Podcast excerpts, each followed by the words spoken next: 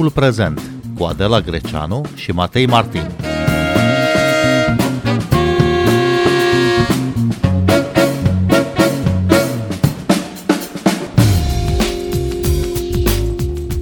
În primele zile ale anului, în Kazahstan au izbucnit proteste față de scumpirea gazului, proteste care au căpătat în câteva zile o importantă dimensiune politică. Ce se întâmplă, de fapt, în Kazahstan? Cum reacționează puterile străine? Care este impactul în regiune?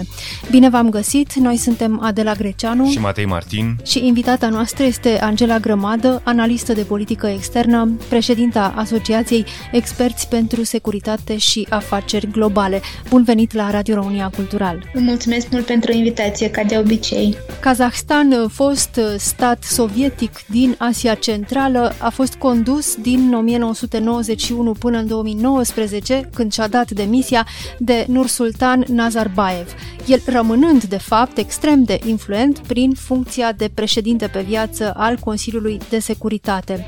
Succesorul său este Kasım Jomart Tokayev.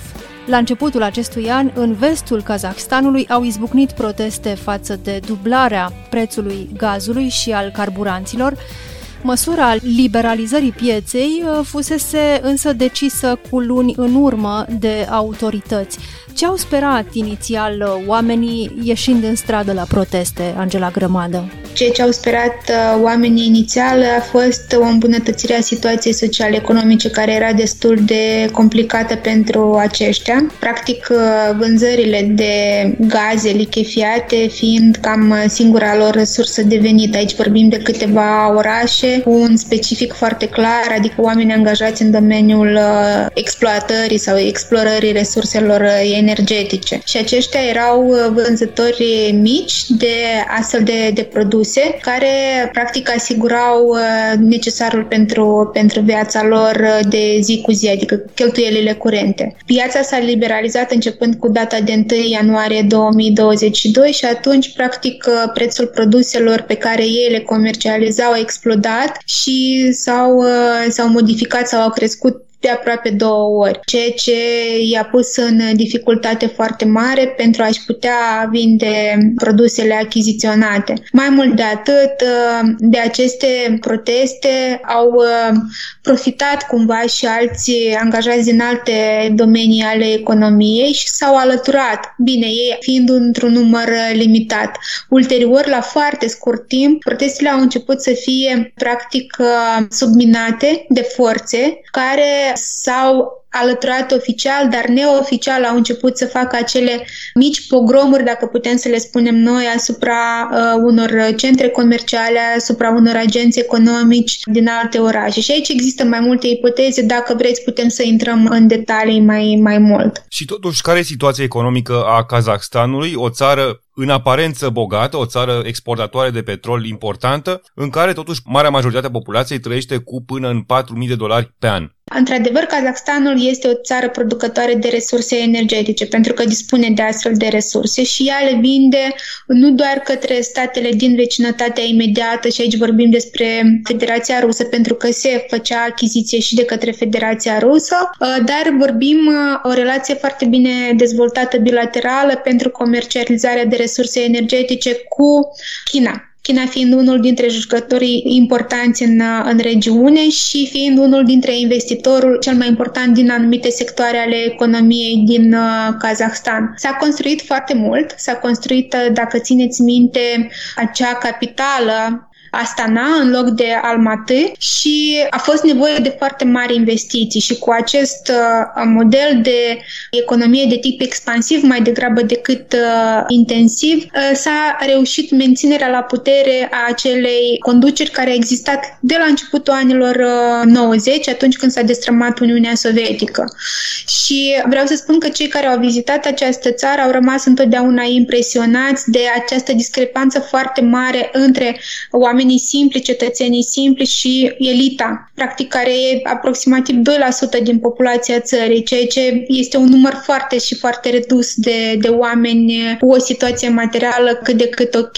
Restul oamenilor s-au mulțumit cu anumite subvenții din partea autorităților, adică în momentul în care apăreau uh, ceva proteste sau apăreau nemulțumiri la nivelul populației sărăcite de guvernare, autoritățile întotdeauna decideau că este cazul să ofere câteva subvenții, să ofere câteva facilități și și asumau practic și aceste costuri care iarăși erau puse ulterior pe seama populației. Și astfel toate aceste gestionări mai puțin eficiente ale afacerilor economice interne, în timp au putut să explodeze în asemenea nemulțumiri din partea populației și mai ales a populației care este concentrată în zona de nord și nord-vest, acolo unde practic au și apărut de data aceasta aceste proteste. Guvernul a renunțat la măsura de scumpire a gazului, dar protestele au continuat pe o dimensiune politică. S-a cerut demisia actualului președinte, Kasem Jomart Tokayev, a guvernului și plecarea lui Nur Sultan Nazarbayev din funcția pe care o deține pe viață.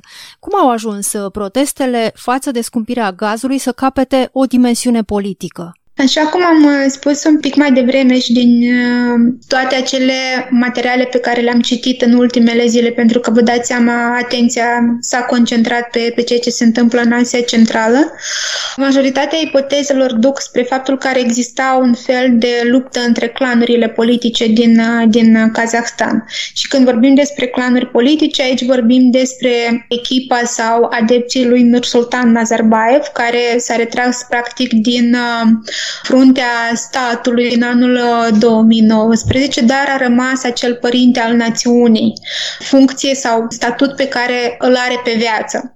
Mai mult de atât, uh, Nursultan Nazarbayev, deși nu mai este președintele Kazahstanului, el a rămas a fi liderul Comitetului Național de Securitate, iarăși o funcție care i-a fost oferită pe viață. În momentul în care au izbucnit protestele și în proteste au fost implicate persoane de o origine mai dubioasă, în sensul că s-au apucat de foarte multe distrugeri ale obiectivelor economice, ale magazinelor, ale unor obiective economice economice importante pentru țară. Aici vorbim și despre uh, televiziune, aici vorbim și despre aeroportul din uh, capitala țării. În acel moment uh, lucrurile au început să aibă o altă turnură, să aibă un cu tot alt substrat și s-a explorat această ipoteză că există această luptă între clanurile vechi, între elita politică veche și elita politică nouă care încearcă să se dezasambleze de tot ceea ce a fost vechi vechi în sistemul politic kazah construit de Nursultan Nazarbayev.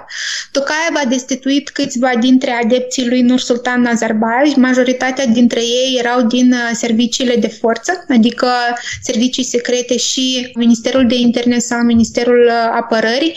Mai mult de atât, am citit că ar fi găsiți uh, morți, decedați câțiva funcționari de rang înalt, anume din domeniul serviciilor, serviciilor de forță. Asta Asta înseamnă că, deși oficial în țară lucrurile par să meargă spre o calmare a spiritelor la nivel de, de proteste, această luptă în spatele ușilor decizionale ea continuă și, și în prezent.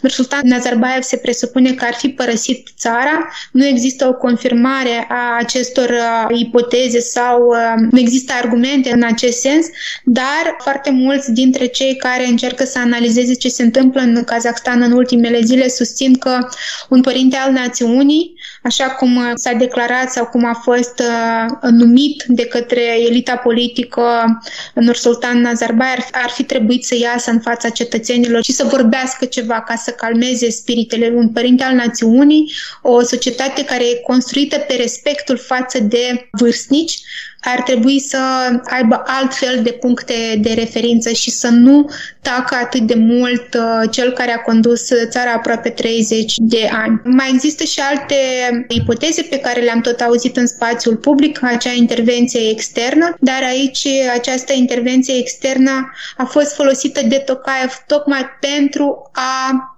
argumenta cumva sau a justifica cumva acea cerere pe care a făcut-o către Organizația Tratatului de Securitate Colectivă pentru a introduce trupe rusești. Această decizie ulterior a fost calificată de majoritatea analiștilor ca fiind prima țintă pe care și-a bătut-o în propriul sicriu uh, Tokayev și ulterior el nu va mai putea să câștige alegerile prezidențiale în cazul în care va decide să participe la un astfel de proces democratic. Asculți timpul prezent! Timpul prezent e un talk show zilnic despre politică, societate și cultură difuzat la Radio România Cultural. Ne puteți asculta pe Apple Podcasts, Google Podcasts, Castbox, Spotify și altele cum de trupele rusești au venit în sprijinul său? Ce caută acolo trupe de stabilizare sau de menținere a păcii, trupe rusești în Kazahstan? Imediat după declanșarea protestelor și după extinderea acestora și implicarea acelor forțe de care v-am spus, care nu aveau nimic în comun cu protestul inițial, președintele Tokayev a început să vorbească despre teroriști internaționali, teroriști uh, și uh, încercări de a submina autoritatea statului, practic de a organiza o lovitură de stat și în acest moment, uh, înțelegând că posibil nu toate uh, structurile forțelor de inteligență, aici vorbim de servicii secrete, nu vorbim despre apărare și minister de interne, i s-ar supune, pentru că aceștia sunt de fapt oamenii lui Nazarbayev, atunci el a încercat să facă o manevră Uh, și să se adreseze către Organizația Tratatului de Securitate Colectivă. Această organizație a apărut la inițiativa Moscovei,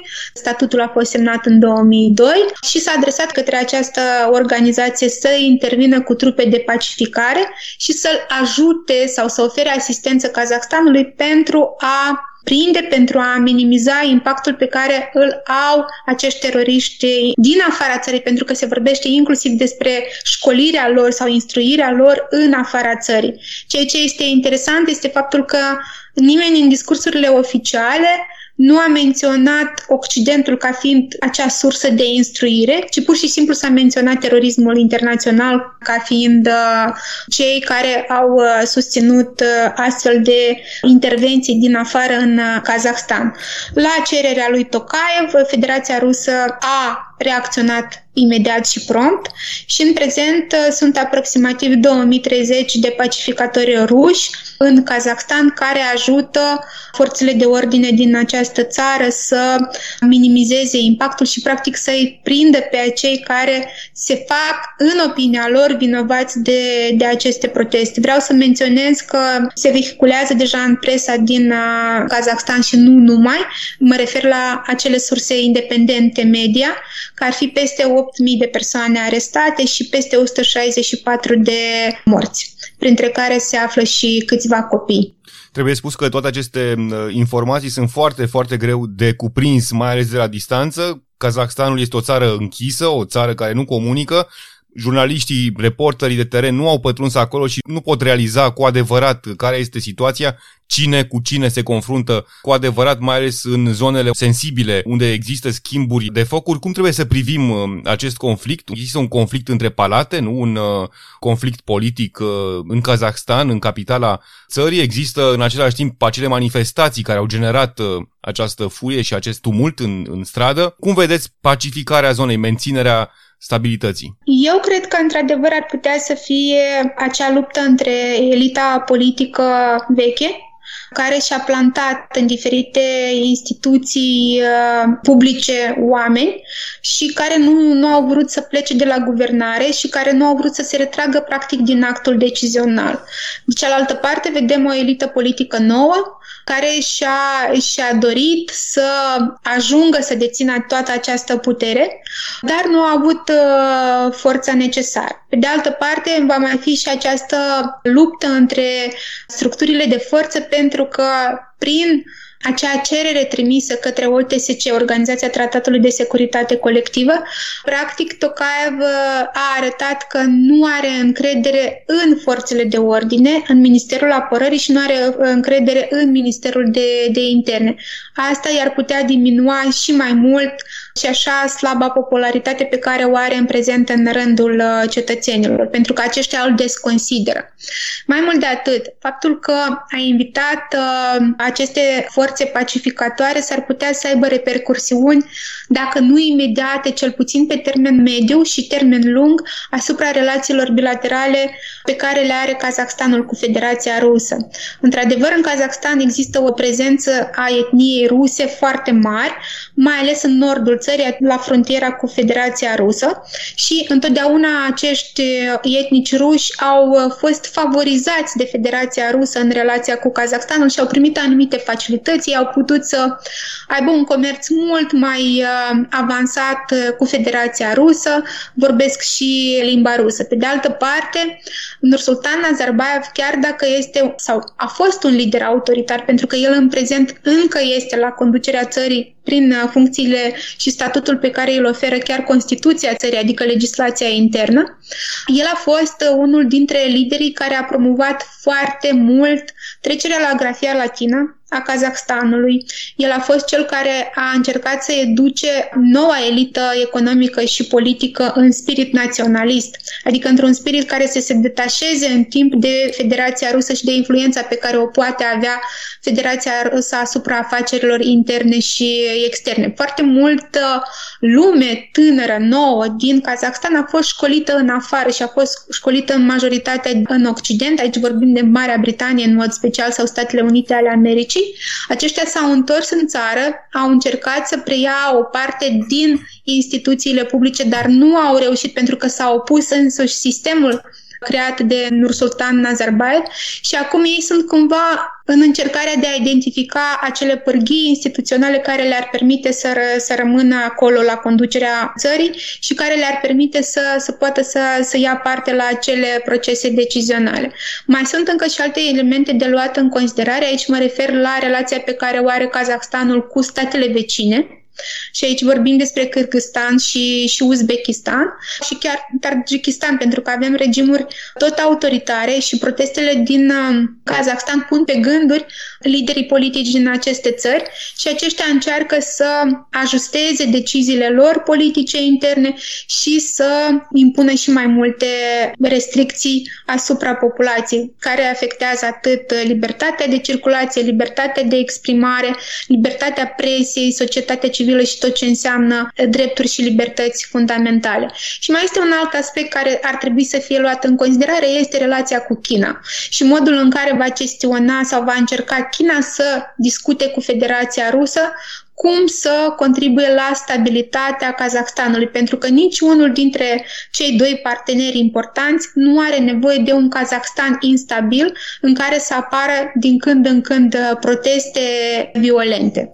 Dar în ce măsură Federația Rusă se poate concentra acum pe mai multe fronturi, adică să-și mențină niște forțe de pace în Kazahstan, Uh, să-și mențină prezența la granițele cu Ucraina, să poartă un dialog cu Statele Unite și cu NATO pe această temă și toate aceste fronturi. Eu nu cred că pentru, pentru Federația Rusă menținerea acelor trupe de pacificare pe teritoriul Kazahstanului este atât de costisitoare. Din punct de vedere tehnic, la acest aspect mă refer, și asta deoarece o mare parte din investițiile din Kazahstan în alte sectoare, nu numai cel energetic, vin din Federația Rusă și cumva a reușit reușit să își loializeze o parte a populației prin prezența etnicilor ruși acolo, prin angajarea lor în diferite operațiuni economice.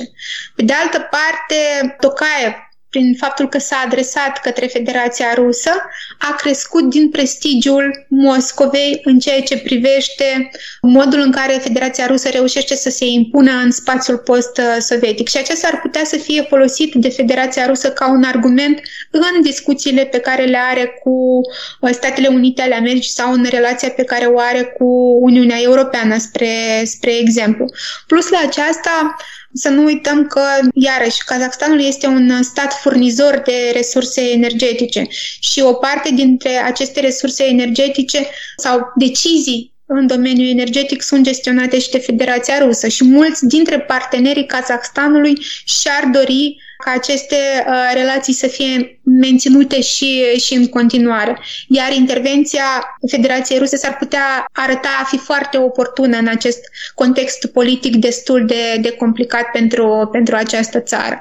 Și cred că Federația Rusă pur și simplu va folosi ca un avantaj în aceste negocieri pe care le poartă în această săptămână cu diferiți parteneri occidentali. Nursultan Nazarbayev deține pe viață funcția de președinte al Consiliului de Securitate, conform Constituției, și totuși el a fost înlăturat de actualul președinte Tokayev din această funcție, el însuși, Tokayev, preluând funcția de președinte al Consiliului de Securitate. De ce? Cum interpretăm acest gest? Această decizie, practic, trebuie a fi interpretată în mod direct, adică sugestia este că principalii oponenți ai actualei guvernări din Kazakhstan sunt în structurile de, de securitate. Și iarăși, nu vorbim despre Ministerul Apărării, nu vorbim despre Ministerul Afacerilor Interne, vorbim strict despre serviciile de securitate care sunt controlate de către oameni foarte apropiați lui Nursultan Nazarbayev. Și aici vorbim inclusiv de nepotul uh, acestuia. În momentul în care începi să controlezi aceste uh, servicii de securitate, cumva ai uh, impresia că începi să controlezi afacerile interne complet ale țării, adică nu mai sunt breșe în sistem. Și aceasta a încercat să, să evite Tokaev, breșele în sistem care erau cauzate sau produse de către oamenii lui, lui Nazarbayev. În prezent v-am spus că se vorbește despre faptul că Nazarbayev ar fi părăsit țara și s-ar afla în China, dar aceste informații nu sunt confirmate. Dar pe de altă parte avem, iată, informații din anumite surse media care susțin că există mai mulți oameni sau funcționari de rang înalt anume din domeniul militar și de cel de securitate. Decedați, ceea ce iarăși complică modul în care sunt uh, luate anumite decizii și faptul că, deși vizibil nu mai există în stradă acea agresiune și acea violență, totuși ea există în spatele uh, deciziilor uh, politice și va continua până lucrurile nu se vor așeza la nivel de elită politică, la nivel de clanuri care încearcă să își uh, redobândească controlul asupra sistemului politic. Dar care este impactul în regiune al acestor uh, proteste din Kazakhstan, Angela Grămadă? A avut loc uh, o întâlnire a membrilor, uh, practic un summit, dacă putem să-l numim așa, al liderilor Organizației Tratatului de Securitate Colectivă. Am văzut mai multe declarații prin care liderul Kyrgyzstanului a intervenit și a spus că ar trebui să existe acea luptă cu, cu teroriștii internaționali, că ea ar trebui să fie susținută de către organizații organizație și asta deoarece, în opinia mea, cred că declarația este cauzată de faptul că mai mulți uh, cetățeni de origine cârghiză au fost uh, reținuți de către forțele de ordine din, uh, din Kazakhstan și au fost acuzați de implicare în aceste proteste. Cred că este o încercare a președintelui cârghiz de a dezamorsa cumva relațiile diplomatice bilaterale dintre Kazakhstan și Kyrgyzstan și în același timp de a folosi acest pretext al teroriștilor internaționali pentru a lua anumite măsuri în interior.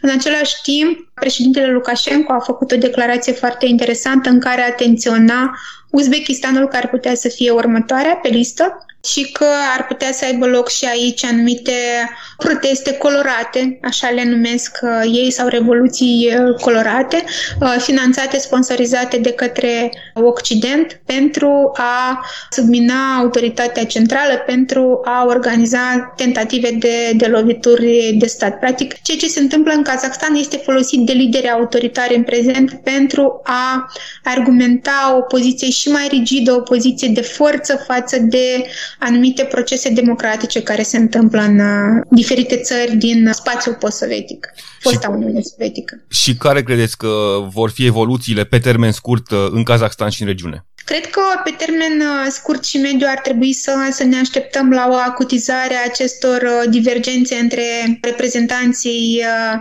celor două grupuri politice din Kazakhstan, elita politică nouă și elita politică veche, care dorește să mențină controlul asupra verticalei puterii. Și vom fi martorii unei prezențe din ce în ce mai mare a intervențiilor ca mediatori a unor uh, actori uh, externi, precum este Federația Rusă, și o încercare a altor state de a se oferi ca teren neutru sau spațiu neutru pentru discuțiile dintre, dintre aceste două grupuri cu opinii divergente în ceea ce privește modalitatea de dezvoltare a sistemului politic, tocmai pentru a încerca de a stabiliza regiunea și de a stabiliza Kazakhstanul, pentru că nu au nevoie de extinderea acestor proteste și în alte zone sau regiuni. Deci va fi o încercare și o ofertă foarte mare de mediere a conflictului în interiorul Kazakhstanului, deși acesta este strict un proces care are cauze interne, cauze în modul în care au fost gestionate până acum afacerile economice ale țării. Angela Grămadă, mulțumim pentru interviu. Noi suntem Adela Greceanu și Matei Martin. Ne găsiți și pe platformele de podcast. Abonați-vă la timpul prezent pe Apple Podcasts, Google Podcasts și Spotify. Cu bine, pe curând! thank you